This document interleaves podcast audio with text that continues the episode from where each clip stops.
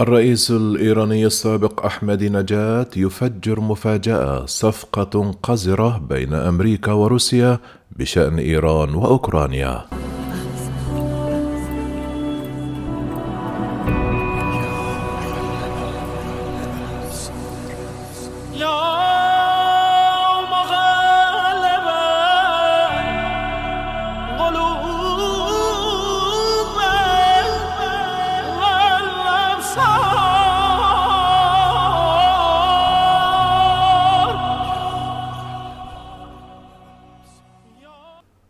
فجر الرئيس الإيراني الأسبق محمود أحمد نجاد مفاجأة عندما اتهم روسيا والولايات المتحدة بإبرام صفقة قذرة بينهما بشأن إيران وأوكرانيا.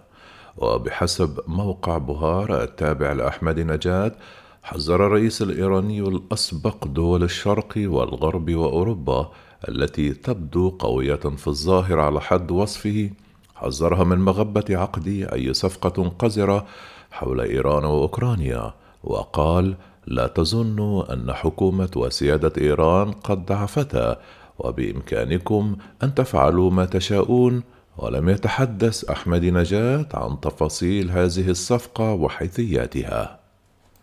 كما أضاف أحمد نجاة الذي كان يلقي كلمة أمام مجموعة من التربويين يوم الخميس يعيش منذ آلاف السنين شعب عظيم وله جذور في التاريخ على هذه الأرض في الوقت الذي لم يكن أي منكم له وجود. وأشار إلى أن الوضع المعيشي المزري في إيران مضيفا لا ينبغي أن يخدعكم عدم الرضا والفقر والتمييز والظلم والأحزان التاريخية للشعب الإيراني. ويجعلكم تظنون أن هذا الشعب يتنازل عن إيران. هنا إيران أرض الأسود على حد قوله. كما خاطب الرئيس الإيراني الأسبق القوى الشرقية والغربية قائلا أحذركم فأنتم تواجهون شعبا عظيما. من سمح لكم بإبرام الصفقات خلف الكواليس والإتجار بإيران؟ فإن وجود مسؤولين سذج في إيران أمامكم. لا يجعلكم تتوهمون أن كل الإيرانيين على هذا المنوال. ووصف ما اعتبرها محاولة روسيا لاحتلال أوكرانيا بأنها تأتي ضمن لعبة المستكبرين وأضاف هذا التصرف في حد ذاته خاطئ للغاية. من سمح لكم باتخاذ مثل هذه الإجراء؟ مؤكدا أن روسيا أبرمت صفقة مع الولايات المتحدة بشأن إيران وأوكرانيا بعبارة أخرى ستهاجم روسيا أوكرانيا ثم يسمح لها بالتوجه نحو إيران لكنهم سيندمون على ذلك.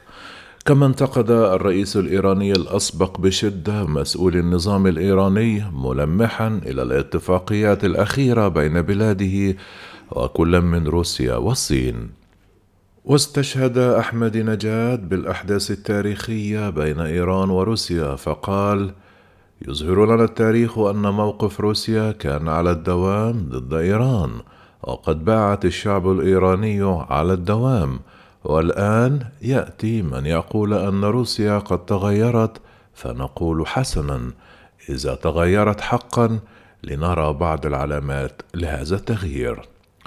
تأتي تصريحات الرئيس الأسبق محمود أحمد نجات وانتقاداته الحادة لروسيا بعد زيارة الرئيس الإيراني الحالي إبراهيم رئيسي في التاسع عشر من يناير لموسكو ولقائه بنظيره الروسي وبحسب وكالة أسوشيتد بريس قال الرئيس الإيراني خلال لقائه مع فلاديمير بوتين أن إيران صاغت مسودة اتفاق مدته عشرون عاما بين البلدين وصرح خلال الاجتماع نريد تطوير علاقاتنا القوية والمتعددة الأوجه مع روسيا وينبغي أن تكون مستدامة واستراتيجية. وفي وقت سابق من هذا الشهر ورغم الجدل الواسع الذي أثير حول مواد الاتفاقية الشاملة لمدة 25 عاما بين طهران وبكين ومعارضتها من قبل أوساط سياسية إيرانية فقد أكد وزير الخارجية الإيراني بدء تنفيذ الاتفاقية بين إيران والصين.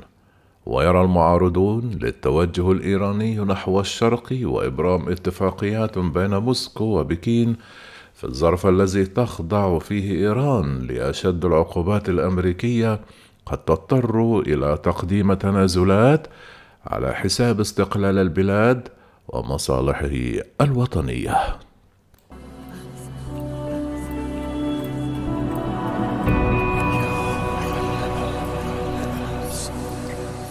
know